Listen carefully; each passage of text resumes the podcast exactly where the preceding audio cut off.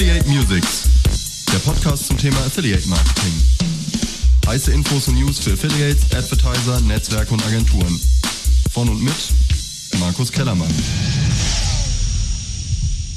Affiliate Musics. Hallo und herzlich willkommen zu Affiliate Musics, dem Podcast zum Thema Affiliate Marketing hier auf der Termfrequenz, aber auch bei iTunes, Spotify und überall, wo es Podcasts gibt. Und heute haben wir endlich die große Jubiläumssendung, die 100. Folge von Affiliate Musics. Lang hat's gedauert, nachdem ich ja in den letzten Monaten äh, nicht mehr wirklich regelmäßig den Podcast aufgezeichnet habe.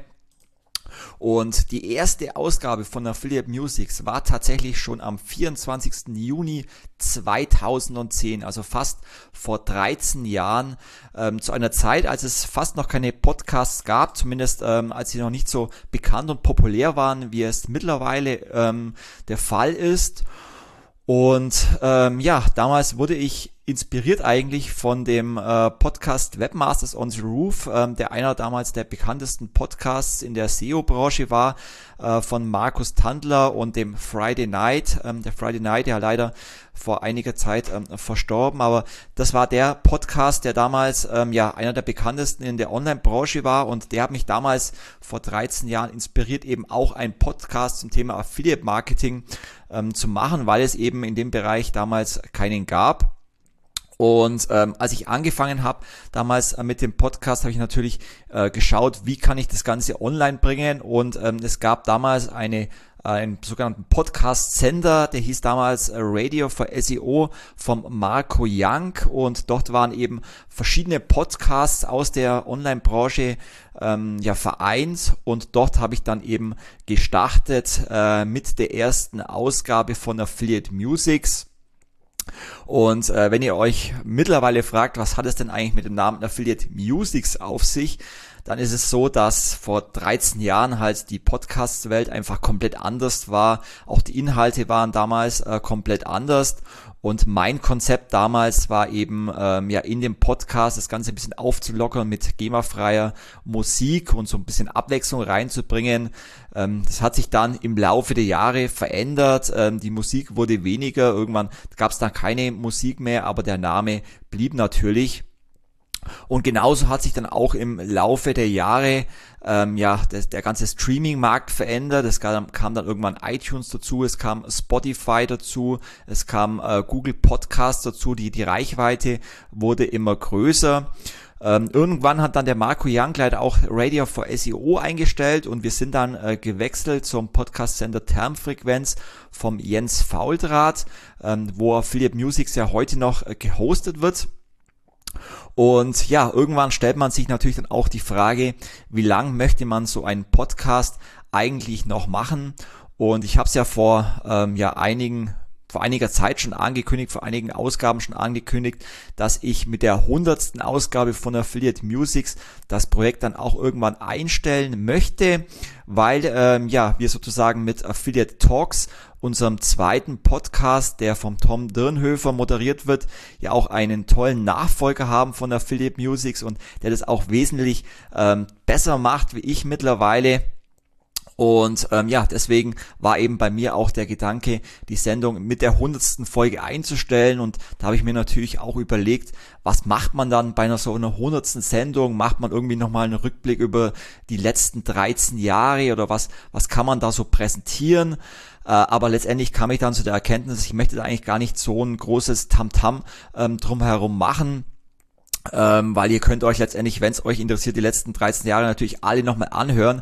Da waren wirklich viele tolle Podcast-Sendungen dabei. Es waren Live-Sendungen dabei aus den USA von der Affiliate Summit. Das war, glaube ich, eine Sendung aus Las Vegas dabei. Also viele tolle Interviews äh, waren dabei, auch mit unserem ähm, Stamm-Co-Moderator, dem Ingo Kams. Also in den letzten 13 Jahren gab es da wirklich viele tolle Podcast-Folgen und ich hoffe, dass der ein oder andere von euch Hörerinnen und Hörern da vielleicht auch was mitnehmen konnte für sein Business, sich vielleicht damit auch weiterentwickeln konnte äh, mit dem Podcast. Und dementsprechend ähm, ja möchte ich mich auch für eure Treue bedanken, dass ihr Affiliate Musics über 13 Jahre lang die Treue gehalten habt und äh, den Podcast immer wieder angehört habt, euch vielleicht inspirieren habt lassen ähm, und mir auch immer wieder geschrieben habt, mir Feedback gegeben habt. Das hat mich selber auch immer wieder motiviert. Aber wie gesagt, irgendwann kommt der Zeitpunkt, wo man ähm, sich Gedanken machen muss, wie man mit so einem Projekt umgeht. Und bei mir war dann eben die Entscheidung, das Ganze einzustellen, auch wenn es gar nicht so leicht fällt, weil es immer wieder Themen gibt, ähm, die vielleicht für den Podcast ganz interessant wären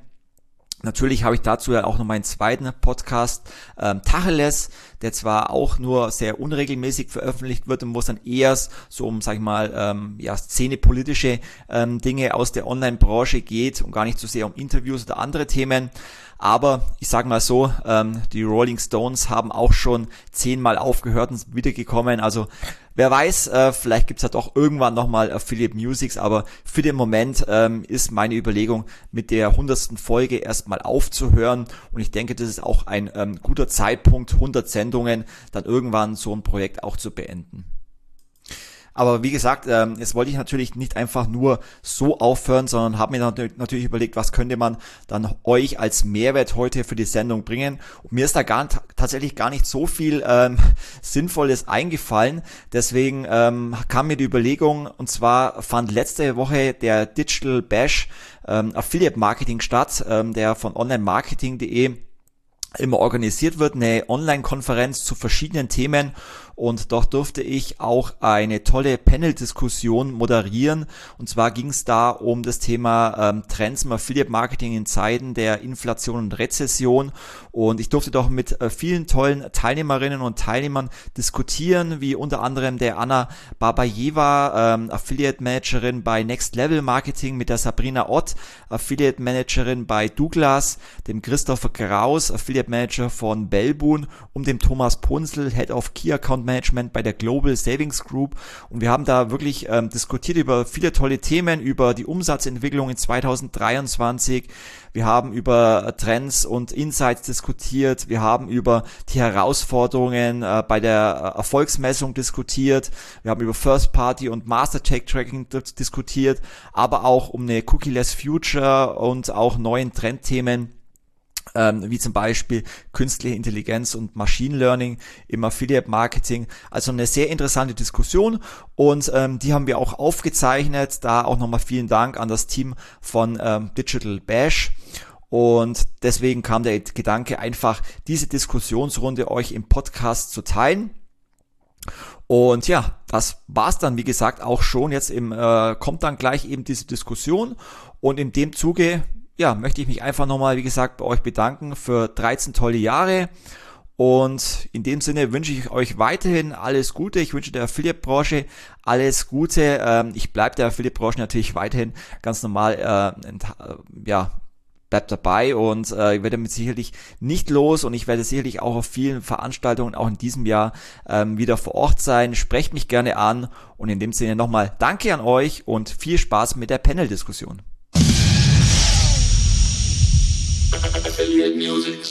Ich freue mich sehr, dass ich heute so eine Panel-Diskussion äh, moderieren darf mit so tollen Teilnehmerinnen und Teilnehmern. Und äh, es sind ja noch über 200 ähm, Teilnehmer und Teilnehmer hier im, im Chat und auf dem Digital Bash dabei. Äh, freut mich sehr, dass das Interesse noch so groß ist. Und ich möchte meine Teilnehmerinnen und Teilnehmer ganz kurz vorstellen und dann steigen wir auch direkt in die Diskussion ein. Ähm, wir haben versucht, Vertreter aus allen Bereichen des Affiliate-Marketings dabei zu haben. Und ich begrüße zum einen die Anna Babajeva. Sie ist Senior Affiliate Marketing Manager bei Next Level Affiliate Marketing und vertritt heute die Agenturseite. Dann freue ich mich auf Sabrina Ott. Sie ist Affiliate Marketing Managerin bei Douglas und vertritt heute die Advertiser. Dann haben wir den Christopher Kraus. Er ist Affiliate Marketing Manager beim Affiliate Netzwerk Bellboon und wir haben den Thomas Punzel, er ist Head of Key Account Management bei der Global Savings Group und vertritt, vertritt die Seite der Affiliates. Und ich würde auch direkt mal einsteigen, einsteigen mit der ersten Frage an ähm, dich, Sabrina. Wir haben ja gerade vom Felix Schmidt schon in seinem Vortrag gehört, dass Affiliate Marketing eigentlich kein äh, Marketingkanal ist und äh, auch vielleicht sogar ein Imageproblem hat und vielleicht bei manchen Unternehmen auch gar nicht ähm, wirklich mehr relevant ist. Wie wird denn das Affiliate Marketing bei so einem großen Konzern äh, wie Douglas gesehen? Also kannst du das bestätigen, was Felix sagt, oder ist Affiliate Marketing da schon noch ein relevanter Kanal und wird da auch als, als sehr wichtiger Kanal gesehen? Ja, äh, vielen Dank für das Intro und auch von mir herzlich willkommen. Ähm, ja, ich finde, dass der Kanal lange Zeit sehr stiefmütterlich behandelt wurde und das Potenzial auch nicht wirklich ausgeschöpft werden konnte. Wir sehen aber auch, äh, dass Affiliate stark an Relevanz gewinnt. Ähm, wir haben da einfach sehr viele vielseitige Publisher-Segmente. Wir können nahezu alle anderen Marketingkanäle sinnvoll ergänzen, wie zum Beispiel CSS, Remarketing und so weiter. Und dadurch einfach auch die Wahrscheinlichkeit erhöhen, unsere Kundinnen und Kunden im richtigen Moment zu erreichen. Und das Ganze wird bei uns tatsächlich nur möglich, weil wir im Performance-Team kanalübergreifend agieren und ähm, ja, wir finden, dass Affiliate ein sehr skalierbarer Kanal ist, den wir bei uns natürlich rein auf CPO und WKZ betreiben, was natürlich deutlich stabiler und weniger volatil ist. Ähm, ja, wir sind halt nicht so den ständig ändernden Marktgeschehnissen ausgesetzt. Und auch am Beispiel von Parfüm Dreams, das ist eine Tochter von Douglas, sehen wir sehr deutlich, dass Affiliate einen gut zweistelligen Kanalshare im Performance Marketing haben kann und das natürlich zu einer niedrigeren Kur. Also alles in allem, ähm, ja, werden wir den Kanal und natürlich auch unser Team, also falls noch jemand sucht, wir freuen uns immer über neue Cookies, ähm, weiter ausbauen. Und ähm, ja, wir sehen da sehr viel Potenzial. Und für mich persönlich ist Affiliate einfach nicht mehr aus dem Marketing-Mix wegzudenken. Aber ein zweistelliger Kanalshare heißt ja schon eigentlich ein sehr relevanter Kanal. Also wird es dann auch auf, äh, auf, auf CEO-Basis ähm, bei euch so gesehen, dass ähm, Affiliate Marketing dann auch vergleichbar ist mit anderen Marketingkanälen? Ja, auf jeden Fall. Also wie gesagt, für uns äh, hat Affiliate eine immer größere Prio. Wie gesagt, es war in der Vergangenheit nicht immer so. Ich glaube, Affiliate wurde sehr lange sehr klein gehalten, aber jetzt ähm, hat sich das deutlich geändert, wenn man einfach sieht, wie viele Möglichkeiten man hat. Ihr seid aber nicht bei, bei Impact, oder? Das heißt, man kann auch äh, relevantes Affiliate-Marketing machen, wenn man nicht bei Impact ist.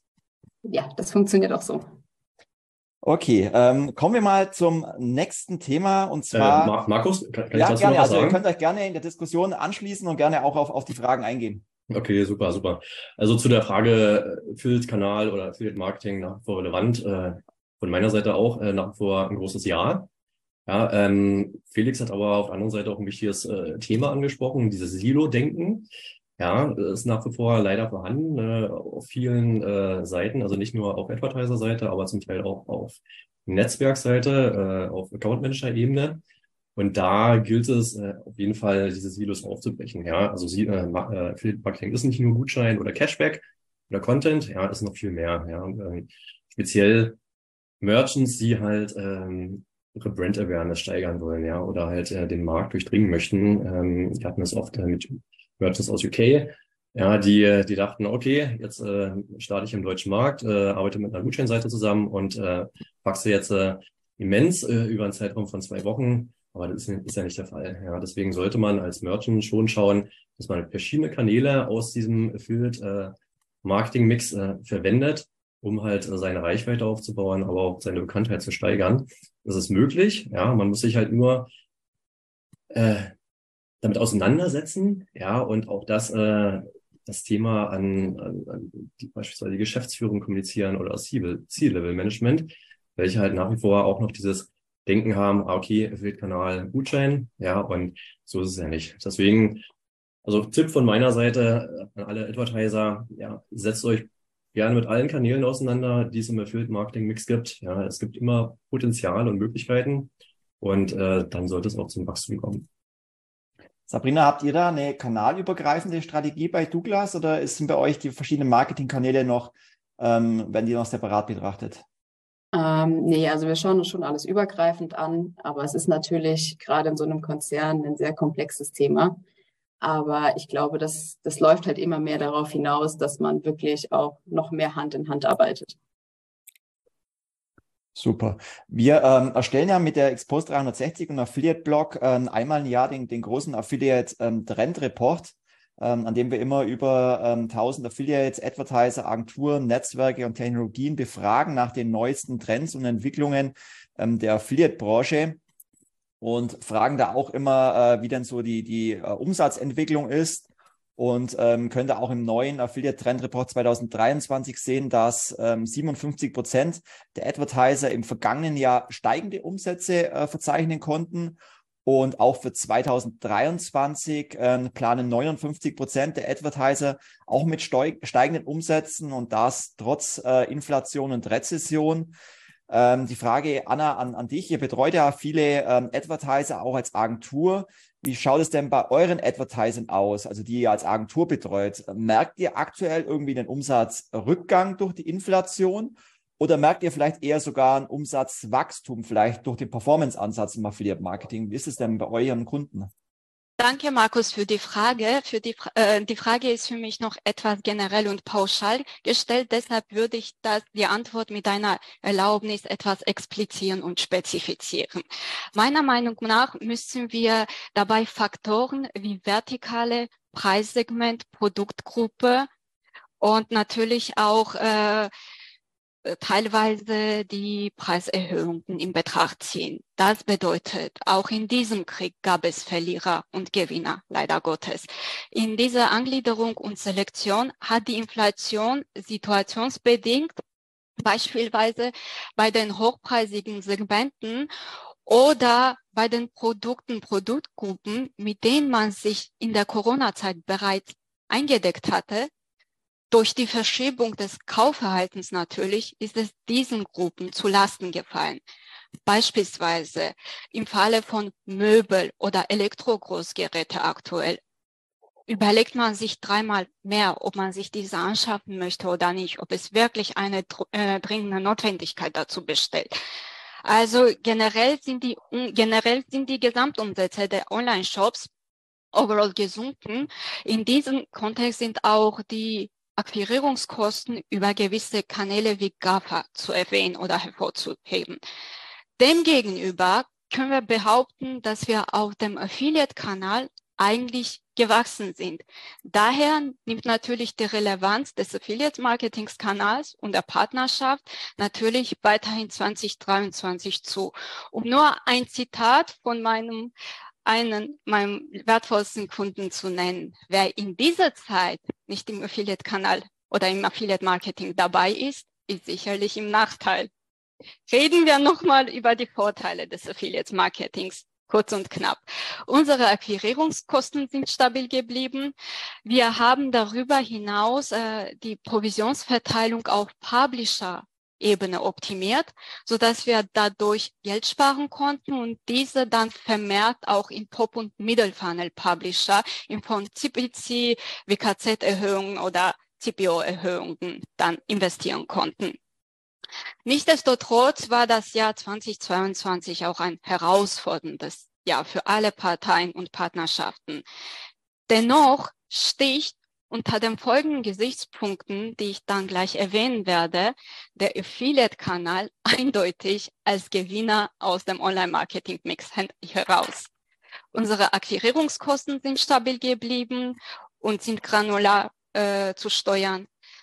Dann in Low-Funnel-Kanal, also bei der Incentivierung der Kunden, die preissensitiv sind, wenn man die Verschiebung des Kaufverhaltens nochmal in Betracht zieht und nicht zuletzt macht der performancebasierte Ansatz des Kanals risikofrei skalierbar.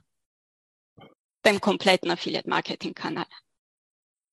Hört sich auf jeden Fall schon mal sehr gut an. Ähm, nichtsdestotrotz ähm, haben ja viele Prognosen Anfang des Jahres vorausgesagt, dass die weltweiten Werbespendings ähm, overall, also nicht nur Affiliate Marketing, sondern generell ähm, wahrscheinlich eher ein bisschen rückläufig, rückläufig, rückläufiger sind, beziehungsweise das Wachstum äh, nicht mehr so ähm, ist wie vor, vor zwei Jahren in der Hochzeit von Corona, was natürlich auch mit dem Ukraine-Konflikt, aber natürlich auch den Folgen wie der Energieknappheit, äh, Inflation und Rezession zusammenhängt. Ähm, aber gerade Affiliate Marketing ist da natürlich, sage ich mal, gerade in, in äh, Risikozeiten ein ähm, Kanal, der ähm, risikoärmer ist, weil man halt besser skalieren kann, weil es rein performanceorientiert ist. Deswegen die Frage ähm, an dich, Christopher, ähm, als Vertreter der Affiliate-Netzwerke. Ihr habt ja auch viele ähm, Partnerprogramme in eurem Netzwerk und wir haben auch in der Trendumfrage gesehen, dass sowohl Affiliates, aber auch Advertiser, Agenturen und Netzwerke äh, gerade Affiliate Marketing als, als Gewinner der Rezession sehen. Merkt ihr das auch als Netz Netzwerk? Also merkt ihr vielleicht sogar, dass sich in dieser Zeit sogar mehr neue Advertiser bei euch registriert haben? Ja, Markus, äh, danke erstmal für die, für die super Frage. Auch danke erstmal an alle bisher ja, gesagten Worte. Ähm, um auf deine Frage so ein bisschen einzugehen, ähm, ja, also vermehrt, vermehrte Anmeldungen merken wir schon, ähm, aber auch alles in einem, in einem Verhältnis. Es ist jetzt nicht äh, exorbitant viel höher. Gerade jetzt äh, Ende letzten Jahres sind dann doch einige neue Programme an den Start gegangen, ähm, was unter anderem auch, äh, ja, unter anderem vielleicht auch an der Möglichkeit äh, liegt, wie man heutzutage einen Online-Shop auch aufsetzen kann. Grundsätzlich müssen wir aber natürlich auch gestehen, dass die Rezension uns alle betroffen hat. Äh, Anna hat es auch schon ganz kurz erwähnt. Ähm, ja, Budgets, Spendings oder generell das Provisionsmodell musste einfach über, überdacht werden in vielen Aspekten. Äh, das war auch bei uns ein sehr großes Thema, dass das Provisionsmodell an sich, die Journey anders zu vergöten ähm, und dort einfach neue Möglichkeiten zu finden. Ähm, das ist unter anderem dann natürlich auch in ja, BKZ-Budgets geendet oder halt in geringeren Provisionen teilweise. Ähm, und overall sind wir aber trotzdem der Meinung, dass das äh, Affiliate Marketing an sich, also das, das Performance-Modell eigentlich gewonnen hat in, in solchen Zeiten, wie wir auch eben schon meinten, oder wie die Anna eben schon meinte, wir sind sehr risikoarm, äh, wir sind dann doch sehr granular, was die Einstellungsmöglichkeiten angeht. Ähm, und wir sind natürlich als Netzwerk auch sehr offen äh, mit dem Publisher und dem Merchant ähm, ja, Wege zu finden, um natürlich trotzdem diesen Kanal am, am Leben zu halten in, in einer sehr ja doch förderlichen äh, ja, Version für alle Teilnehmer. Ähm, und somit können wir overall sagen, wir sind alle Gewinner auf jeden Fall. Ähm, nichtsdestotrotz war das Jahr 2022 doch etwas schwierig in vielen Aspekten, aber wir gehen sehr gut auf das, auf die Mitte diesen Jahres zu. Ähm, ich hoffe, wir haben da natürlich viele Anpassungen noch, ähm, die das Ganze ja wieder auf, auf neue Spitzen treiben und natürlich dem Publisher, aber auch dem Advertiser ähm, ja wieder natürlich mehr Umsatz bringen. Am Ende des Tages geht's ja dann doch immer um, um die Thematiken. Ähm, und die ganze Basis dafür ist dann halt das, das Tracking-Thema, das ist so ein bisschen mein Steckenpferd äh, gewesen, auch letztes Jahr vor allen Dingen. Und ich glaube, da kommen wir bestimmt nochmal drauf zu sprechen, aber das bietet die Basis, um natürlich auch das Performance-Modell in irgendeiner Weise ja, granular anpassen zu können. Ähm, genau so viel, so viel können wir von unserer Seite aus sagen. Thomas, vielleicht noch abschließend zur, zur Umsatzentwicklung die Frage an dich. Ihr betreut ja auch viele und ihr habt ja als, als große Publisher auch viele Advertiser in eurem Portfolio und äh, Anna hat es ja schon gerade gesagt, natürlich ist das immer vertical abhängig, aber so overall ähm, merkt ihr, dass ähm, momentan irgendwie die Umsätze stagnieren oder rückläufig werden oder sagt ihr, äh, nö, ihr merkt eigentlich momentan wenig? Äh, ich meine, gerade bei eurem Geschäftsmodell müsste man ja eigentlich eher eher ähm, merken, vielleicht, dass die Leute sparaffiner sind und vielleicht deswegen euch äh, vermehrt nutzen, weil sie eben sparen wollen. Wie schaut bei euch so die Umsatzentwicklung aus? Genau, also ich würde lügen, wenn, äh, wenn ich jetzt sagen würde, es läuft alles rosig bei uns. Ähm, auch bei uns äh, merken wir, dass halt die, aktuell die Umsätze rückläufig sind, ja, speziell in den Verticals Home and Living und Tech, was äh, Anna vorhin schon angesprochen hat, ja, wo halt auch die Durchschnittswarenkörbe deutlich gesunken sind im Vergleich zu den Vorjahren. Und äh, man merkt, dass halt Nutzer äh, eher weniger hochpreisige Produkte kaufen, sondern wirklich dezidiert äh, auswählen, was sie aktuell kaufen. Ähm, das gleiche auch im Bereich Fashion. Fashion auch rückläufig hier, year over year. Ähm, auch hier äh, gehe ich davon aus, äh, dass Nutzer sich dreimal überlegen, ob sie jetzt wirklich die, den äh, Mantel brauchen. Ich glaube, vielleicht der alte Mantel äh, ist noch herhält für die nächsten Monate. Äh, das einzige Travel Vertical, was aktuell stark am Wachsen ist, ist halt das Travel Vertical. Ja, speziell im, im Januar und Februar. Februar ja weniger als im Januar. Ähm, aber hier sehen wir halt schon ähm, eine Performance, die wir zum Teil halt vor Corona hatten, äh, was sehr gut ist. Ja, denn Travel hat halt schon sehr gelitten in den letzten Jahren und freuen uns, äh, dass wir hier ähm, deutliche Umsatzsteigerungen sehen. Wie sich es weiterentwickeln wird, äh, bleibt spannend. Ja, ich glaube, ähm, so eine Situation wie in diesem Jahr hatten wir schon lange nicht mehr, wo man halt nicht wirklich voraussagen kann, was nächsten Monat passiert. Ja, wir selbst gehen davon aus, dass ab Mitte des Jahres die Umsätze wieder leicht steigen werden. Ja, ähm, aktuell Q1, Q2 äh, weiterhin Stagnation, aber dann ab Q3 leichte Steigerung. Aber es hängt natürlich sehr viel von geopolitischen Entwicklungen ab äh, und auch äh, von der Inflation. Dennoch, Affiliate-Kanal nach wie vor super wichtiger Kanal. Ähm, und auch hier ein Tipp äh, von meiner Seite an alle Merchants, die aktuell äh, Schwierigkeiten haben mit der Inflation. Schließt nicht sofort euer Partnerprogramm, ja, äh, redet mit dem Publisher ja, äh, hinsichtlich ähm, Umsatzverteilung oder auch ähm, vielleicht Fokussierung auf bestimmte Kategorien. Ähm, es gibt immer Mittel und Wege. Das Schlimmste ist, wenn das Partnerprogramm geschlossen wird, äh, man komplett aus dem Sichtfeld der Publisher verschwindet äh, und dann, keine Ahnung, ein halbes oder ein Dreivierteljahr wieder später startet. Dann muss man wahrscheinlich erstmal wieder von vorne anfangen. Okay, dann schließen wir mal das Thema äh, Umsatzentwicklung ähm, soweit ab. Ähm, wir merken, das Ganze ist volatil, hängt immer von den jeweiligen ähm, Branchen ab, äh, wie sie sich entwickeln. Ähm, klar, man merkt in bestimmten Bereichen, dass das Wachstum nicht ähm, so groß ist, wie es äh, zur Corona-Hochzeit war. Dennoch, äh, das Konsumklima äh, verbessert, verbessert sich mittlerweile. Die ganzen Maßnahmen der Bundesregierung äh, merkt man, dass die in vielen Bereichen äh, helfen und ähm, die, die Rezession wahrscheinlich nicht so groß wird, wie sie befürchtet war und ähm, gerade der Affiliate-Kanal auf jeden Fall davon profitieren wird, ähm, von dem her auf jeden Fall schon mal eine, eine gute Ausgangsbasis jetzt in den Start in 2023. Dennoch ähm, kämpft ja die Branche äh, weiterhin mit, mit Herausforderungen, die es schon immer gab und wofür die Affiliate-Branche eigentlich schon immer Lösungen äh, gefunden hat, um sich damit weiterzuentwickeln. Ähm, aber auch hier hat der, der Trendreport ergeben, ähm, dass 62 Prozent der Affiliates ähm, gerade die Browser-Sanktionen gegen Tracking als eines der größten Probleme für 2023 sehen. Und äh, auch bei der Frage nach den Wünschen, also was wünschen sich ähm, Affiliates für 2023, ist das Thema sicheres Tracking, zum Beispiel auf, äh, auf Basis von First Party oder Master -Track Tracking, das große, größte Wunschthema für 2023. Und gleichzeitig ähm, sehen wir eben im Trendreport, dass mindestens 35 Prozent der Advertiser immer noch ein veraltetes Third-Party-Tracking, was ja oftmals eben von den Browsern äh, nicht mehr ausgelesen werden kann, äh, im Einsatz haben. Deswegen gleich wieder die Frage an dich, äh, Thomas, als Affiliate, der am, am meisten äh, unter der Situation wahrscheinlich leidet. Wie geht denn ihr als einer der größten Publisher in Deutschland mit solchen Advertisern äh, um, die immer noch ein altes Tracking im Einsatz haben.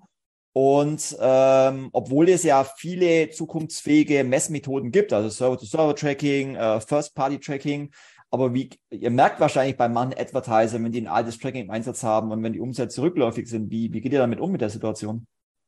Genau, also das Positive erstmal vorweg. Ähm, Netzwerke und äh, ich sag mal die Top-Publisher oder auch die Agenturen haben ihre Hausaufgaben gemacht, ja, sind äh, bei dem Thema stark hinterher. Äh, ich glaube, mittlerweile bieten alle Netzwerke äh, zukunftsfähige Tracking-Methoden an. Und das Gute ist auch, äh, unsere Top-Advertiser, wir sprechen hier von dem Shorttail, ähm, ist eigentlich auch äh, gut aufgestellt, äh, was halt äh, zukunftsfähige Tracking-Methoden angeht. Das heißt, äh, hier merken wir keine großen Einbrüche aktuell. Ähm, muss auch sagen, wir sind das Thema relativ zeitig angegangen, also nicht nur in Deutschland, äh, auch global, äh, um halt hier wirklich sicher zu sein, dass wir auch äh, langfristig und nachhaltig äh, gut vergütet werden. Ähm, wo wir aber Probleme sehen, äh, ist halt eher im Midtail und Longtail, also bei den kleineren Advertisern, ja, dass halt dort äh, die, die Tracking-Möglichkeiten nicht komplett ausgenutzt werden, beziehungsweise noch nicht umgestellt wurden. Warum das so ist, ähm, ist eine gute Frage. Ja, ähm, vielleicht äh, sollten hier auch die Netzwerke noch stärker hinterher sein und äh, die, Netz die kleineren Advertiser darauf trimmen, ja, auch ihr Tracking umzustellen. Wir haben es ja auch gesehen bei dem Thema In-App-Tracking, ja, wie lange sowas dauern kann. Ja, ähm, wir haben ja nach wie vor viele Advertiser, die komplett auf In-App-Tracking verzichten, beziehungsweise ja, zum Teil noch gar nicht darüber nachgedacht haben. Deswegen gehe ich davon aus, dass, es, dass sich das Thema auch noch weiter hinziehen wird. Aber bin ich auch ganz ehrlich, konkrete Maßnahmen gegen diese Advertiser haben wir aktuell nicht. Ja, weil es auch sehr viel Arbeit bei uns auf der Seite bedeuten würde, wirklich jeden Advertiser zu identifizieren. Und wenn diese halt eher im, ja, im, im Longtail-Bereich angesiedelt sind, äh, macht es halt die Arbeit wirklich äh, deutlich schwerer. Also eine Prognose von mir auf der letzten Affiliate Conference ähm, war ja, ähm, wir sehen es hier, wir sind jetzt fast 200 Teilnehmerinnen und Teilnehmer äh, hier im, im Digital Bash und dass wir sozusagen in so einer äh, Blase leben von Leuten, die halt sich weiterbilden, die auf Konferenzen gehen, die ähm, immer die aktuellsten Trends und Entwicklungen mitgehen. Ähm, und dann einerseits gibt es natürlich auch große Advertiser wie äh, Douglas, wo eben Affiliate Marketing ein, ein zweistelliges äh, Volumen äh, oder Anteil ausmacht. Aber wenn wir vorhin gehört haben, es gibt zwischen ähm, 20 bis 30.000 Partnerprogramme in, in, Deutschland, dann merkt man halt auch, dass es halt ganz viele ähm, Shops gibt, die sich halt nicht ähm, ja, darüber informieren, was sind gerade aktuelle Entwicklungen, weil sie vielleicht ganz viele andere Themen auf der Agenda haben und deswegen vielleicht auch gar nicht wissen, was sind aktuelle Tracking-Möglichkeiten oder Messmethoden. Ähm, Christopher, hast du dafür vielleicht eine Erklärung oder beziehungsweise wie viele Advertiser bei euch nutzen noch ein veraltetes äh, Third-Party-Tracking und wie geht ihr mit diesen Advertisern um? Ja, also das Thema ist absolutes Trendthema dieses Jahr. Das haben wir im Netzwerk alleine bei jeglicher Neuanmeldung gesehen, aber auch im, im Stammkundenbereich ist das absolut, absolutes Top-Thema. Ähm, gerade auch ähm, Agenturen pushen das Thema, wir auch, was aber natürlich auch so ein bisschen die, die Frage, die Thomas gestellt hat.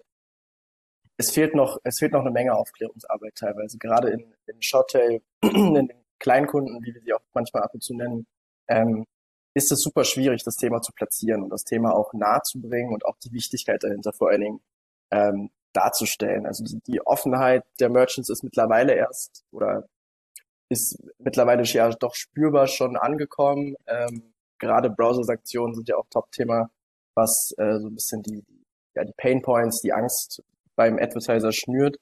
Ähm, und wir als Netzwerk, als Agentur müssen da gerade sehr, sehr viel Aufklärungsarbeit leisten. Einfach. Wir müssen da ähm, trotz hohem Aufwand in manchen, äh, ja, in manchen Aspekten bei so einem Tracking-Umzug äh, immer die immer die Wichtigkeit darstellt. Das Tracking ist gerade, wenn man äh, ja sehr, sehr viele Partner, Merchants hat, ähm, in der Kooperation die Basis. Also das, das absolute ähm, ja, Nonplusultra, was sozusagen ähm, die Kennzahlen liefert oder auch die Zahlen, auf die ich am Ende meine, meine Business-Entscheidung halt basiere.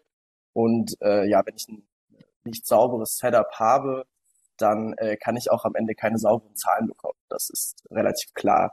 Ähm, was dann zusätzlich dazu kommt, wie auch wie Sabrina schon meinte, oder auch der Felix, ähm, es bedarf sehr viel manueller Leistung. Also äh, tatsächlich alle Daten dann doch zusammenzuführen, ähm, über verschiedene Mitarbeiterköpfe hinaus, ähm, in ja, verschiedenen Teams alles zu sammeln und am Ende dann doch für ja, vielleicht auch einheitliche Entscheidungen zu treffen, ist super schwierig. Ähm, und wie ich auch bereits meinte oder wie andere auch schon meinen, innerpolitische Gründe sind ja auch unter anderem da. Die Frage kam ja jetzt schon ein paar Mal, ob der CEO auch dabei ist, da irgendwie den Kanal so ein bisschen zu pushen.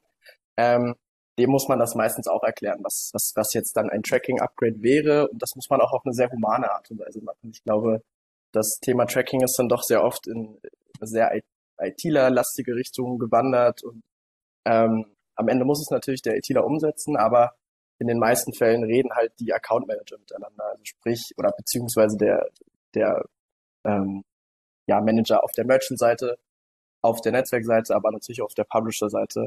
Ähm, das heißt, man, man connectet oft gar nicht wirklich die richtigen Fachkräfte zusammen, äh, dass sie sich um das Thema Tracking kümmern können. Und somit führen mehrere Probleme dazu, dass heutzutage einfach Advertiser noch auf einem ja, veralteten Standard sind, ähm, weil die Wichtigkeit jetzt erst richtig in Fahrt kommen. Die ersten Anpassungen wurden angekündigt und umgesetzt. Und jetzt heißt es eigentlich, ja, relativ schnell die Anpassung auch treffen. Und da muss die Agentur oder das Netzwerk muss da einfach die Aufklärungsarbeit leisten. Aber das Commitment muss natürlich auch vom Merchant aus kommen, um da auch wirklich zeitnah Anpassungen treffen zu können.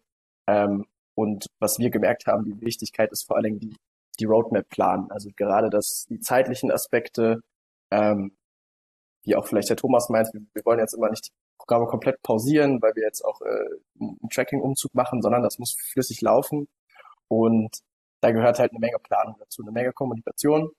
Ähm, dafür stehen wir zwar in der Branche, dass wir sehr viel kommunizieren, aber das muss am Ende auch in die Tat umgesetzt werden. Und somit, ähm, ja, heißt es dieses Jahr eigentlich Aufklärung, Aufklärung, Aufklärung. und das Thema einfach ja auf, auf alle auf allen Seiten pushen, um dort natürlich auch zukunftssicher in dieser Branche weiterhin beständig zu bleiben. Anna, wie ist es denn eigentlich bei euren äh, Kunden? Also euer Geschäftsführer Navid macht da auch sehr viel Aufklärungsarbeit mit seinem ja. äh, tollen Podcast und klärt auch auf über Messmethoden und Tracking. Sind eure Advertiser schon alle umgestellt auf neue Messmethoden oder gibt es da auch noch Advertiser, die entweder beratungsresistent sind oder die vielleicht äh, noch keine Ressourcen ihrer Technik haben, um umzustellen? Wie ist es denn da bei euch? Also was S2S betrifft, da sind wir dabei. Da sind äh, noch nicht alle Advertiser mit dabei, aber da äh, fahren wir mit unserer Aufklärungsarbeit äh, fort und äh, reden auch mit den Netzwerken, holen uns ja dann auch pro Netzwerk auch die Einleitungen und äh, wappnen uns dann jetzt im Zuge dessen vorzeitig darauf, dass wenn es dann soweit ist, alle dann auf dem aktuellsten und neuesten Stand sind. Äh, parallel ich meine, du kennst ja auch Navi durch seine Podcasts und auch durch die anderen Kommunikationen bezüglich Tracking. Äh, wir sind ähm, auch intern in der Agentur haben wir ja auch unser IT-Department mit unseren Tracking und Fraud Solutions und dementsprechend bei fast 90 Prozent aktuell der Advertiser ist natürlich auch zusätzlich der Fall, dass wir dann auch die Tracking-Lösung wie Cookie-Weiche noch mit einbauen und dementsprechend auch die Messbarkeit transparenter machen, die doppelte Attribution vermeiden, dadurch auch viel äh, Stress drumherum dann, wenn dann auch noch parallel direkte Kanäle im Online-Marketing-Mix dann mit im Spiel sind, das dann auch rechtzeitig dann zu verhindern. Mhm. Sabrina, ähm, an, an, dich, also das Thema Cookie-less Future betrifft ja jetzt eigentlich nicht nur die Affiliate-Branche, sondern generell äh, sämtliche Online-Marketing-Kanäle. Ähm, wie ist es denn da bei, bei Douglas? Also ähm, stellt ihr euch da Martech-mäßig äh, komplett neu auf? Habt ihr jetzt äh, in diesem Zuge irgendwelche neuen Technologien ähm, eingeführt, um generell alle Kanäle miteinander ähm, zu matchen? Habt ihr vielleicht irgend schon den Customer Data äh, Plattform oder sammelt ihr schon äh, First Party Commerce Daten? Wie ist es denn da bei euch generell im Unternehmen? Wie seid ihr da aufgestellt? Ja, ist äh, natürlich eine sehr spannende Frage und natürlich haben auch wir das Thema und die Relevanz dahinter erkannt und uns damit auseinandergesetzt. Ähm, und in, uns sind vor allem Kundendaten und Datenschutz extrem wichtig. Deswegen gehen wir auch sehr konservativ und auch vorsichtig mit diesen Daten um und mussten einfach auch diverse Optionen prüfen. Ähm, wir haben aber schnell festgestellt, dass es gar nicht so einfach ist für einen Konzern unserer Größe mit den ganzen Tochterfirmen, ähm, ja, eine Lösung von der Stange zu integrieren. Deswegen brauchen wir da eher eine gut abgestimmte, übergreifende Strategie, und müssen uns halt eine Lösung suchen, die wirklich umfassend geprüft ist. Und was wir auch machen, ist, dass wir in dieser ganzen Datenflut erstmal den Fokus auf die relevanten Daten legen müssen. Also wir haben uns natürlich gefragt, welche Informationen sind spannend für uns, mit welchen Daten können wir wirklich arbeiten und was ist eigentlich nice to have. Wir haben so viele Kanäle, so viele Bereiche, das muss auch irgendwie alles erstmal sortiert werden. Und für uns stehen natürlich klar die Kunden und Kundinnen im Fokus, denn letzten Endes sollen die ja ein gutes Erlebnis mit uns haben und auch das relevante Ergebnis bekommen. Und ähm, wir haben schon ein sehr erfolgreiches Beispiel an der Stelle. Das ist unsere Beauty Card. Das ist unser Loyalty-Programm. Ich glaube, das kennen auch die meisten in Deutschland. Ähm, ja, wir haben so einfach die Möglichkeit, mit der entsprechenden Einwilligung der User äh, und den nutzbaren Daten personalisierte Erlebnisse in den Kanälen auszuspielen und ja, so einfach den Kundinnen und Kunden mehr zu ermöglichen. Habt ihr dann intern mittlerweile auch eigene ähm, Datenspezialisten, die die ganzen Zahlen aus dem ganzen Tool interpretieren? Klar, man braucht immer Spezialisten für alles. Deswegen, ich glaube, das hat, das hat jeder große Konzern. Also Data Specialist ist ja einer der, der Trendberufe. Äh, ähm, und es ist natürlich super, wenn man dann äh, gerade als, als Affiliate-Abteilung zum Beispiel auf so einen Spezialisten zugreifen kann, der dann Zahlen aus verschiedenen Tools, die man eben nutzt, äh, interpretieren kann. Und äh, nutzt ihr dann auch Zahlen aus euren Tools speziell fürs Affiliate-Marketing? Klar, also wir haben da natürlich verschiedene Möglichkeiten. Man muss aber auch dazu sagen, wir haben ja nicht nur ein Land. Also wir sind ja nicht nur in Deutschland, wir haben zum Beispiel bei Parfüm Dreams 16 Länder, wir haben bei Douglas sehr viele Länder. Ähm, jedes Land hat eigene Bestimmungen und da ist es halt nicht so einfach, äh, da eine übergreifende Strategie zu finden. Deswegen ähm, ja, wird das, glaube ich, immer ein dauernd anwährender Prozess sein. Das heißt, ihr seid da eigentlich schon ähm, vorbildlich aufgestellt, was die ähm, Daten anbelangt, was die Messmethoden anbelangt. Ich denke mal, äh, viele Advertiser, die eben bei Agenturen oder bei Beratern sind, äh, eben auch. Ähm, aber die Frage an dich, ähm, Thomas, trotzdem hat, haben ja viele Publisher nach wie vor die Herausforderung, dass eben bei, bei vielen Advertisern, ähm, also bei vielen, bei bei einigen Advertisern das Tracking eben noch nicht ähm, richtig funktioniert und das ähm, hatte dann als Auswirkung, dass eben äh, Bestellungen vielleicht nicht mehr korrekt im Affiliate-Kanal äh, zugewiesen werden und eben auch die, die ähm, Attributionsmöglichkeiten halt auch schlechter werden, wenn eben die Messmethoden nicht mehr ähm, so funktionieren durch äh, Browser-Blocking zum Beispiel. Und wir sehen ja zum Beispiel auch im neuen Trendreport, dass mittlerweile 79 Prozent der Advertiser eben auch zusätzliche WKZ, also Werbekostenzuschüsse am Publisher bezahlen, um eben Sonderplatzierungen zu bekommen, um überhaupt noch gelistet zu werden, um eine größere Reichweite zu bekommen. Das kann unterschiedliche Gründe haben. Und eigentlich widerspricht ähm, ja so eine WKZ-Provision eigentlich der ursprünglichen Idee eines reinen CPO-Kanals. Deswegen würde mich mal interessieren, ähm, ihr habt ja, wenn man in eure Media Kits reinschaut, auch verschiedene WKZ-Möglichkeiten, die man nutzen kann bei euren Portalen. Wie hoch ist denn eigentlich der WKZ-Anteil äh, im Vergleich zum CPO-Anteil äh, bei euren Portalen? Und äh, was ist denn euch eigentlich lieber? Also eine reine CPO-Provision oder lieber ein fixer WKZ-Anteil? Hm, sehr gute Frage, Markus. Äh, Gebe ich dir recht. Ja, also WKZ-Anteil ist schon in den letzten Jahren gestiegen. Ähm, könnte jetzt ja super konkrete Zahlen sagen, aber werde werd ich, werd ich an dieser Stelle jetzt nicht machen. Ich kann aber nur sagen, dass der BKZ-Anteil circa zwischen 9 und 11 Prozent liegt bei uns, äh, gemessen an der Gesamtprovision, die wir bekommen, was halt noch ein super geringer äh, Betrag ist. Ja, ähm, speziell, wenn man halt äh, den Wert äh, mit den Werten aus anderen Ländern vergleicht, speziell UK, USA und so weiter, wo der WKZ-Betrag deutlich, deutlich höher ist als in Deutschland, äh, haben wir da eigentlich noch viel mehr Luft nach oben. Ja, was wir ja bei uns auf der Seite versuchen, nach wie vor, ähm, sicherlich, wir, ne-, wir nehmen WKZ, ja, wir müssen zum Teil auch ein WKZ nehmen, ja, aufgrund äh, verschiedener Gründe. Aber wir versuchen dennoch äh, auch äh, performancebasiert äh, über Provisionserhöhungen oder exzessive Gutscheine oder sonst was ähm, halt mit unseren Partnern zusammenzuarbeiten und so wird es auch weiterhin bleiben. Ja, das heißt, BKZ wird immer ein Teil ähm, des Provisionsmodells bleiben. Ja, der BKZ-Anteil wird sicherlich vielleicht auch ein bisschen steigen in, in den nächsten, nächsten Monaten, Jahren. Aber dennoch gehe ich davon aus, dass halt der performancebasierte CPO und CPL halt immer noch Grundbestandteil ähm, der ganzen Vergütung sein wird. Übrigens ganz spannend, ich habe gerade auch noch parallel in den Trendreport ein, reingeschaut ähm, weil, wie gesagt, 79 Prozent zahlen bereits einen zusätzlichen WKZ und ähm, gleichzeitig sagen auch 67 Prozent der Advertiser, dass sie durch diese WKZ-Provision auch steigende Umsätze erzielen. Und das spiegelt ja auch ähm, das, was Detmar vorhin in seinem Vortrag präsentiert hat, dass wenn man solche, ähm, sag mal, Hybrid-Provisionsarten einsetzt, also ein CPO, eine, eine Kombination mit einer anderen Provisionsart, dass da natürlich die, die Kur passen muss. Und es muss natürlich eine, eine erfolgreiche Platzierung sein, die muss natürlich zielgruppenaffin sein. Und dann kann sich das Ganze natürlich auch umsatzseitig lohnen, weil es macht natürlich keinen Sinn, irgendwie WKZ zu bezahlen und dann keinen Effekt auf den Umsatz zu haben, sondern es muss natürlich dann schon auch äh, positive Auswirkungen haben. Sabrina, äh, arbeitet ihr auch mit äh, alternativen Provisionsarten oder sagt ihr, nö, reines CPO-Modell, ansonsten nichts anderes, weil das euer, euer euer Modell so ist oder habt ihr da auch andere Möglichkeiten der Provisionierung?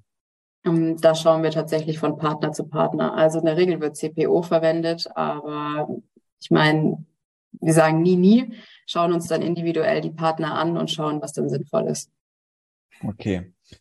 Ähm, kommen wir mal zu den neuen Publisher-Arten. Ähm, Felix hat es ja vorhin auch schon äh, ein bisschen angeteasert in seinem Vortrag. Und auch im Trendreport haben wir gesehen, dass vor allem äh, Content Commerce Publisher, aber auch Influencer an Relevanz gewinnen. Also sie werden in der Umfrage von Advertisern immer mehr zu den wichtigsten Publisher-Arten ähm, genannt. Und äh, wir merken ja auch in den letzten Monaten und auch Jahren, dass es immer mehr Konsolidierungen äh, bei Publishern gibt. Es tun sich immer mehr Publisher zusammen. Die Publisher werden immer äh, größer. Ähm, Anna, die Frage an dich. Ähm, was glaubst du denn, wo geht denn der, der Weg hin und was sind denn so die relevantesten Publisher-Modellen bei euren Advertisers? Sind das jetzt nur, wie von, von Felix vielleicht vermutet, 90 Prozent Gutschein-Publisher oder äh, merkt man da auch, dass es äh, mittlerweile viele Partnerprogramme gibt, wo diverse aufgestellt sind, wo auch viele Influencer-Anteile dabei sind, wo viele äh, Content-Commerce-Publisher dabei sind? Ähm, Gibt es da irgendwie so einen Durchschnitt, wo du sagen kannst, ähm, ja, da gibt es Tendenzen zu neuen Publisher-Arten. Wie ist es denn da bei euch?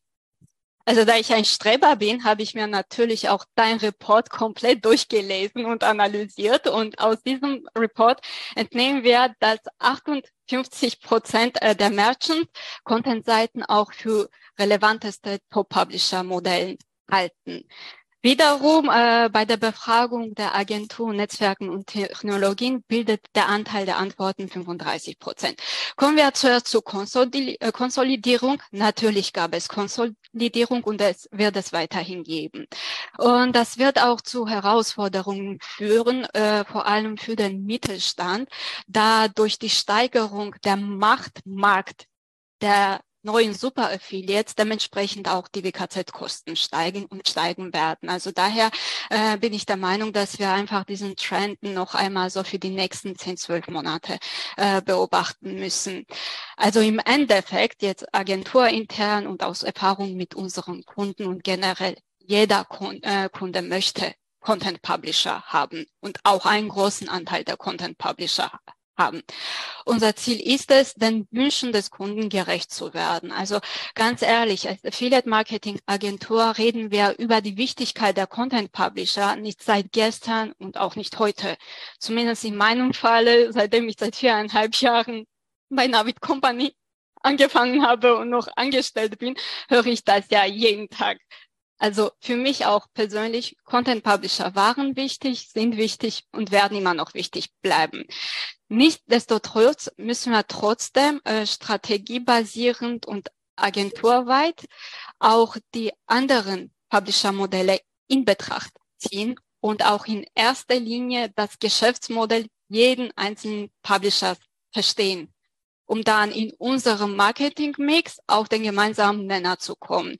Das ist strategieabhängig, abhängig von den Restriktionen und Wünschen des Kunden, von der Marge und Erwartungshaltung.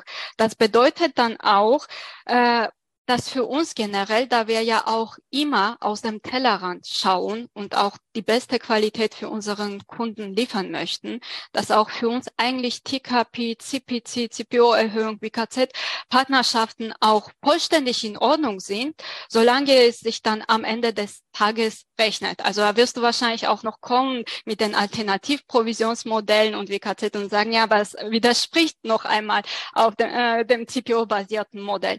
Auch da kannst du analytisch und stochastisch vorgehen und auch die Ausgaben, die Ad-Spends äh, im Zusammenhang mit dem Umsatz auch auf CPO runterrechnen und zu gucken, ob es sich rechnet oder nicht. Das bedeutet also PKP, CPC, WKZ oder CPO-Erhöhung overall sind so lange möglich, solange das halt mit den EPCs des Kunden übereinstimmen, sprich äh, dementsprechend auch den Return of Invest.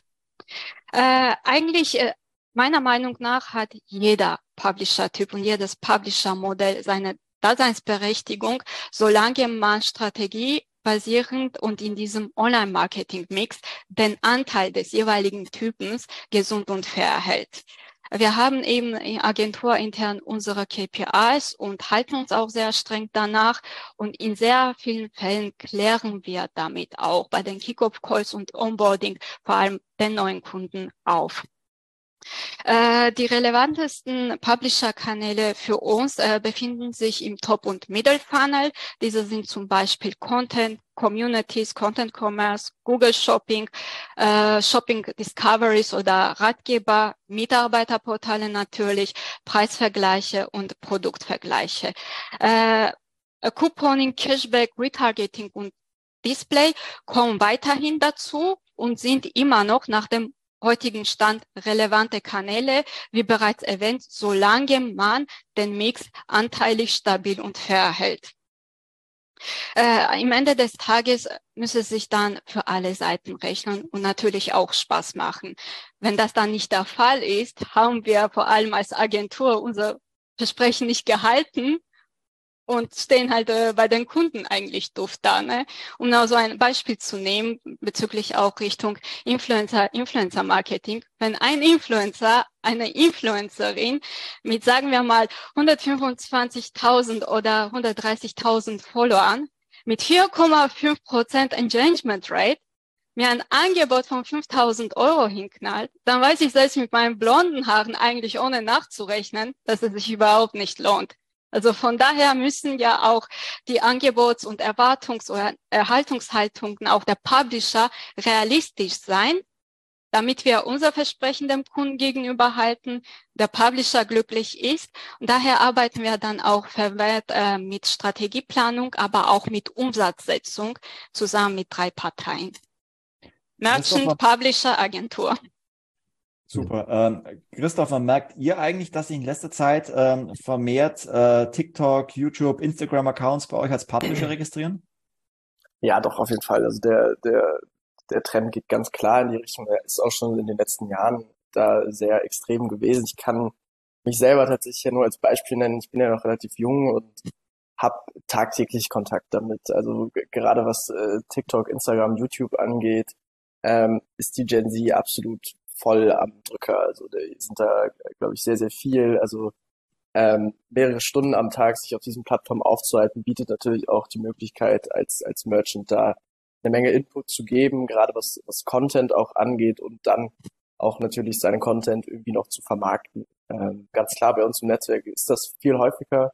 Ähm, klassischerweise sind das die, die kleinen Twitch-Partner dann teilweise oder auch die großen, Oft bringen aber auch tatsächlich die Advertiser selbst äh, oder die Merchants selbst diese ähm, ja, Publisher mit ins Boot, um einfach das gewisse, ja, das Abrechnungsmodell oder die Tracking-Lösung, die sie bereits im Netzwerk haben, auch vollständig nutzen zu können, um diese Partner auch dementsprechend abwickeln zu können. Also gerade ähm, ja, Fixvergütungen sind natürlich möglich. Die, die CPO-basierte Abrechnung danach ähm, ist dann natürlich immer ein bisschen was anderes, auch wenn man mit Gutscheinen arbeitet ähm, muss das Netzwerk einfach eine gewisse Möglichkeit bieten, das auch sauber mitzutracken, wie ich es vorhin ja auch schon meinte, dass die Basis des Ganzen ist, dass man diese sauberen Zahlen am Ende generiert und auch hat, um dann wiederum eine Entscheidung zu treffen. Und ähm, ja, also der, wir sehen den Trend ganz klar, ähm, auch aktiv vom Merchant das ja, Thema einfach zu pushen. Content, wie Anna auch schon meinte, ist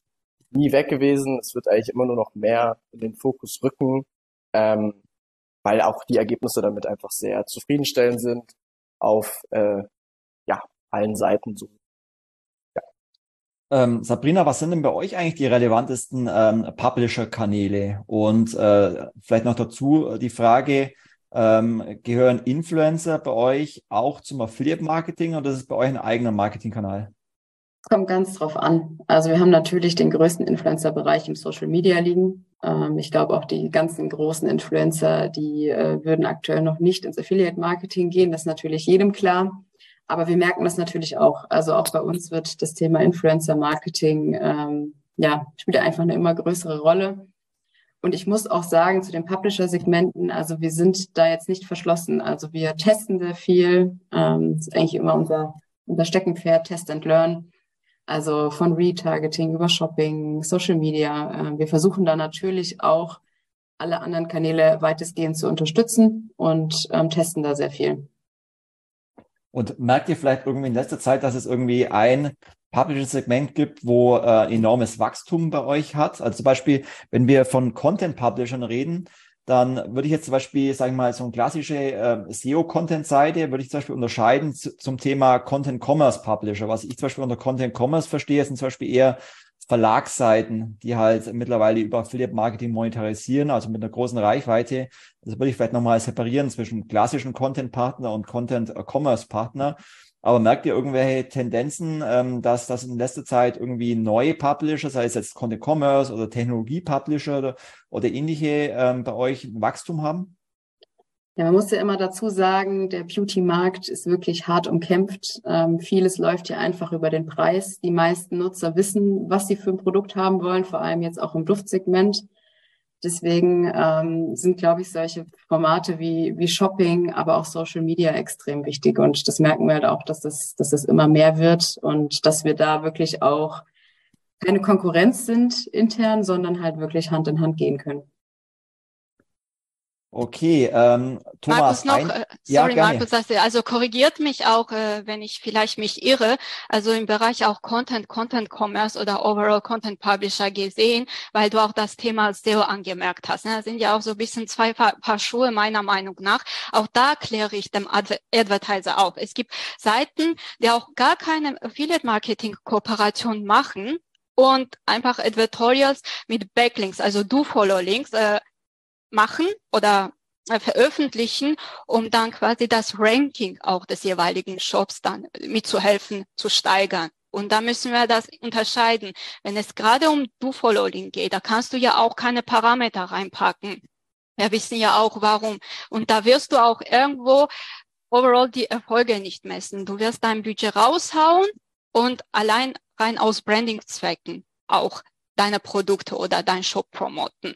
Du kannst dabei auch einen Mix machen. Da muss man ja auch schauen, wo wollen wir hin. Wiederum bei Content Commerce, also es fängt ja von der Kaufer, Käuferberatung auch vor allem bei den erklärungsbedürftigen Produkten, dass du wirklich vom Top-Funnel aus den User abholst, ausbildest und zum Kauf dann quasi führst.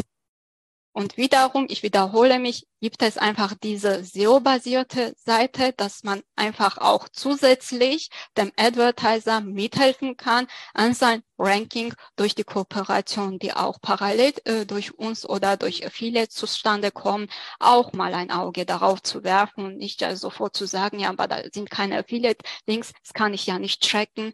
Wo soll ich einfach den Vorteil da sehen? Genau. Sorry, mach noch mal ganz kurze Anmerkung zum Thema Content Commerce und Content allgemein. Auf jeden Fall äh, super spannender Teilbereich äh, des gesamten Affiliate Marketings oder Marketing Mixes. Ähm, interessant wird es in Zukunft, äh, wenn Content-Artikel durch KI geschrieben werden, ja, äh, auf äh, großen Blogportalen oder auch Newsportalen. Ja, ähm, da wird es dann auch äh, sehr interessant zu sehen sein, okay, wie werden halt solche Artikel vergütet äh, durch die Advertiser ja, es gibt ja viele Advertiser, die haben ein Attributionsmodell, ja, und in welchem Content äh, stärker vergütet wird als äh, andere Publisher-Arten. Und da wird es dann spannend sein, äh, zu sehen sein, werden denn so, solche KI-basierten Artikel nach wie vor stärker vergütet oder äh, nimmt man da den Prozentanteil weg und äh, vergibt den dann halt anderen Publishern? Ähm, ja, nur zu dem Thema KI und Content allgemein, äh, was da noch äh, in Zukunft auf uns zuholen könnte. Äh, noch eine Frage, Thomas, weil es mich mhm. einfach auch persönlich interessiert bezüglich, ja. äh, bezüglich KI-basierten Content. Also wird das komplett KI, KI geschrieben oder ist dann trotzdem am Ende des Tages eine menschliche Korrekturhand, um einfach über den Content drüber zu gehen, um die semantischen Zusammenhänge zu überprüfen, um die grammatischen Zusammenhänge zu überprüfen. Also ich bin selbst ein großer Fan von künstlicher Intelligenz, aber wir wissen ja auch, dass äh, die Maschine niemals die menschliche Kraft ersetzen kann und da overall am Ende des Tages noch das menschliche Gehirn, die Intuition und die Emotion mit einfach noch eingemischt werden, um dem gesamten Bild dann äh, eine vollständige Note zu verleihen sein? Wie ist das? Hm. Also wie es aktuell ist, äh, weiß ich äh, ehrlich gesagt nicht. Wie es äh, auch sein wird, kann ich auch nicht sagen.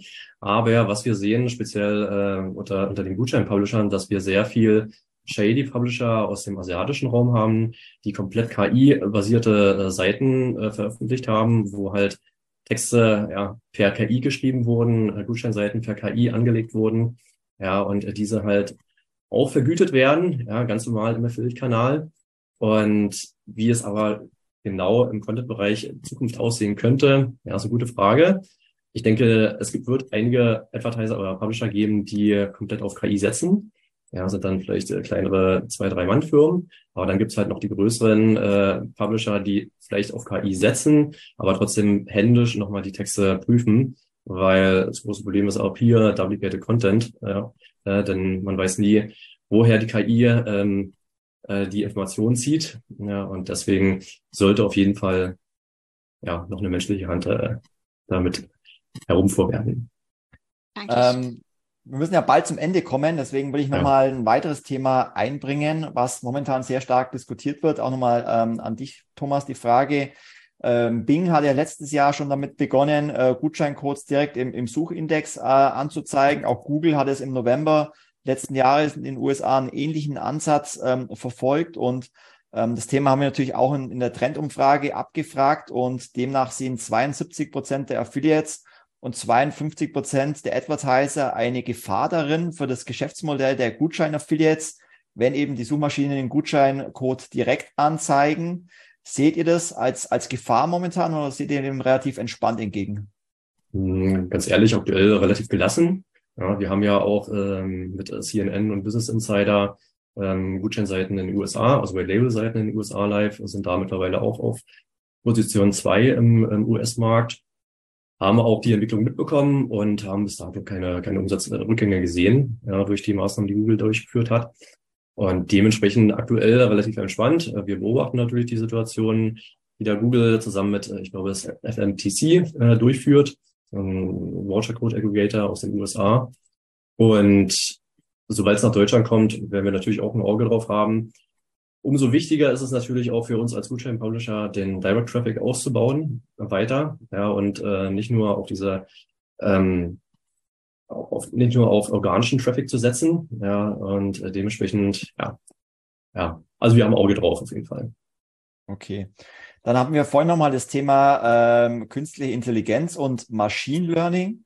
Deswegen auch meine Frage an ähm, Sabrina, an dich und an, an Christopher. Ähm, nutzt ihr als Unternehmen bereits Technologien auf, auf Basis von künstlicher Intelligenz und wenn ja, in, in welchen Bereichen? Ähm, ich kann gerne mal kurz anfangen. Ja, also ich finde ja, also KI ist ja ein sehr, sehr großer Begriff und ich glaube auch, dass die wenigsten Firmen in Deutschland KI im eigentlichen Sinne einsetzen. Dafür ist es einfach zu ressourcenaufwendig, zu teuer. Aber auch wir wollen natürlich in den Bereich investieren und da ein paar Erfahrungen sammeln. Deswegen habe ich euch mal zwei Beispiele mitgebracht. Das erste Beispiel ist, ein, ist der Beauty Mirror. Das ist eine Augmented Reality Lösung von uns. Und hierbei können Kunden einfach Produkte anprobieren und äh, es lassen sich so ein bisschen Fehlkäufe und Frustration vermeiden. Und es macht nicht nur super viel Spaß, sondern die Kunden können dann auch mit wenigen Klicks die Produkte in den Warenkorb legen und auch bestellen. Und wer am Ende noch Fragen hat, kann die hilfreichen Schritt-für-Schritt-Tutorials nutzen. Und ja, unser zweites äh, zweiter Bereich ist ein ähnliches Prinzip, ist im Hautanalysebereich. Das befindet sich in der App. Und hier müssen ein paar Fragen beantwortet werden und mit Hilfe einer KI werden dann quasi Produktvorschläge für den entsprechenden Hauttypen vorgeschlagen. Das könnt ihr auch gerne mal ausprobieren.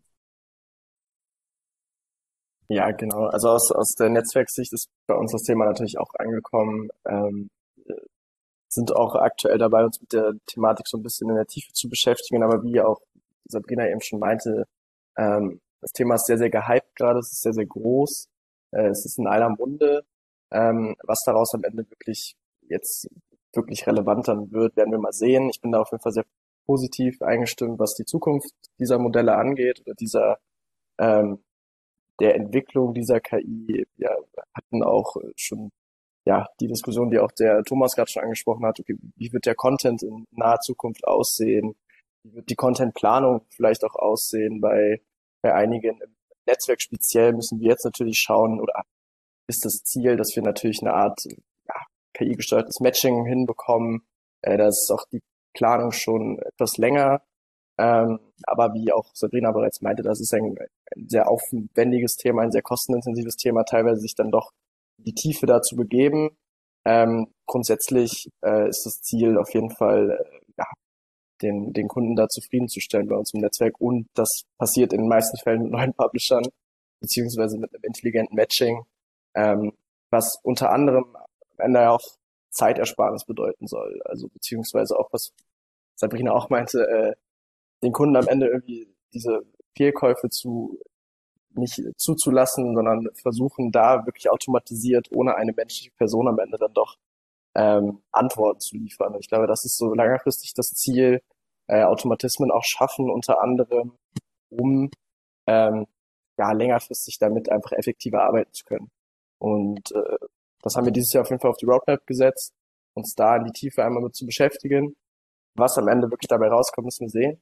Ähm, aber wir blicken auf jeden Fall sehr positiv doch auf diese Entwicklung äh, ja, in Zukunft. Es ist ja auch vielmehr auch äh, generell Zeitersparnis. Also die Automatisierung kann viel das manuelle Arbeiten abnehmen. Also in dem Kontext, das nehme ich immer, nenne ich immer Monkey Jobs, also nicht äh, falsch verstehen. Aber dementsprechend, wenn das durch die Automatisierung reduziert wird, dann hat der Mensch äh, Zeit für mehr Strategien, für mehr Kreativität, um auch so äh, Kommunikation mit den Kunden und Partnern und weitere Akquise, weil noch aktuell auch leider Gottes merkt man in allen Branchen, egal wo man herkommt, wo man hingeht, dass da trotzdem noch einiges an manueller Aufwand vorhanden ist, die zum Glück hoffentlich in Zukunft noch weiter reduziert werden kann. Wir haben es zeitlich schon ein bisschen überzogen, deswegen würde ich jetzt auch zur Abschlussfrage kommen und äh, gerne von jedem eine kurze Einschätzung ähm, bitten, wie sich denn aus eurer Sicht das Affiliate Marketing in 2023 äh, entwickeln könnte. Vielleicht magst du kurz anfangen, Sabrina, und dann Anna und dann die beiden Herren. Alles klar, genau. Also wir haben ja schon jetzt öfter gehört, dass immer mehr WKZ aufgerufen werden, um überhaupt an Platzierungen zu kommen.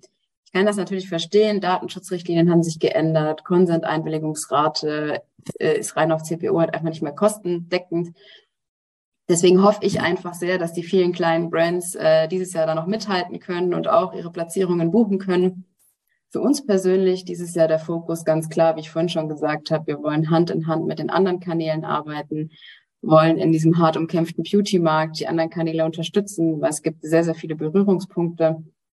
Und was uns halt auch sehr wichtig ist, dass wir die Kanäle wirklich auch regelmäßig challengen und halt auf aktuelle Gegebenheiten auch reagieren. Denn letztendlich wollen wir nur den Kunden glücklich machen. Anna, wie ist denn deine Prognose für das Jahr 2023 im Affiliate Marketing? Also wie bereits in meinen vorherigen Ausführungen angemerkt, ich bin recht positiv angestimmt und sehe da ja auch einen positiven Trend zukommen, vor allem Mitte des Jahres. Äh, wir möchten weiterhin weitere Content Publisher anschließen, auch an Provisionsoptimierungen weiterhin so äh, analytisch für den Kunden ausarbeiten, so dass wir dann ja auch mehr Budget für WKZ und äh, Sonderplatzierungen einplanen und da ja auch so äh, testen können. Das Thema Tracking ist A und O und ich glaube, je mehr weiterhin in diese Richtung geht und alles sauber aufsetzt, äh, kann man ja auch äh, den Ruf des Affiliate Marketings auch besser gerecht werden.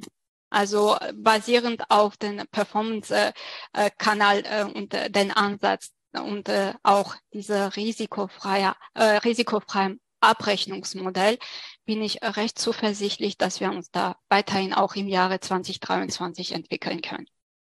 Christopher, welche Trendthemen hat Belbun denn dieses Jahr auf der Roadmap? Ja, Und wie also entwickelt wie, sich die Affiliate-Branche?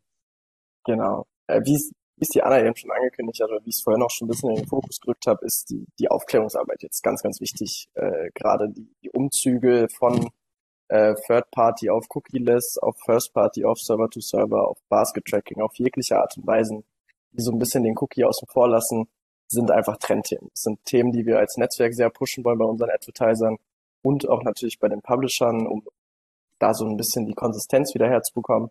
Ähm, das, für mich persönlich ist das ein sehr, eine sehr schöne Entwicklung, dass das halt mittlerweile auch in die, die oberen Riegen der, der Merchants gelangt, dieses Thema, und dass es doch sehr, sehr wichtig ist. Ich kann es nur oft, oft genug sagen, es ist die Basis für viele Sachen, ähm, um dort die Kennzahlen zu haben.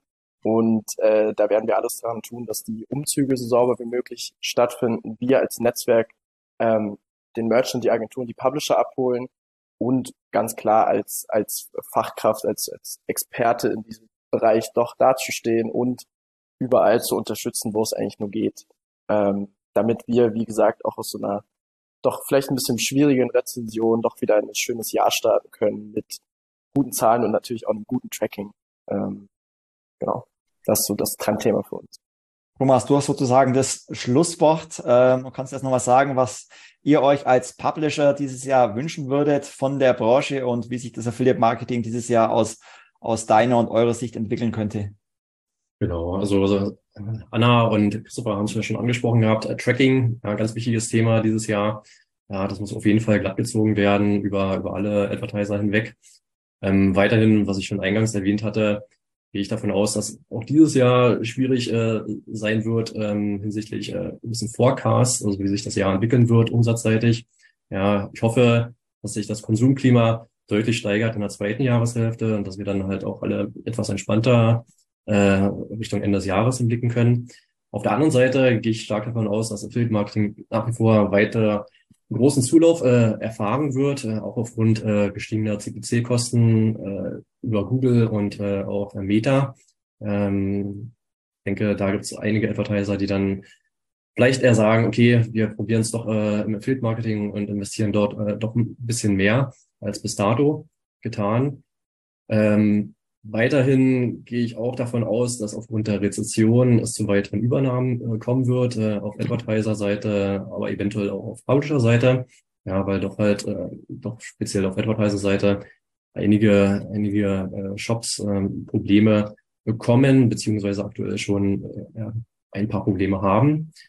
Content, Social Media wird nach wie vor weiter zunehmen. Ja, Content Publisher und Social Media Publisher über TikTok und YouTube ähm, der Bereich wird weiter steigen und, ja, wie vorhin auch schon angesprochen gehabt, äh, KI ja, ist aktuell ein Trendthema. Ich weiß auch gar nicht, wie, wie das dann plötzlich aufkam. Auf, auf jeden Fall von heute auf morgen war dann plötzlich Chat-GBT in aller Munde und LinkedIn, alle LinkedIn-Feeds äh, waren nur noch mit äh, Chat-GBT gefüllt. Aber ich denke, Leute werden sich noch mehr mit dem Thema äh, beschäftigen. Ja, und ich gehe davon aus, dass sich da noch einiges entwickeln wird. Dann bedanke ich mich recht herzlich für eure Zeit, eure Teilnehmer. Äh, es war mir eine Freude, mit euch zu diskutieren. Ich bedanke mich auch bei allen äh, Teilnehmerinnen und Teilnehmern, äh, die uns zugeschaut und zugehört haben und würde jetzt wieder an den Daniel übergeben.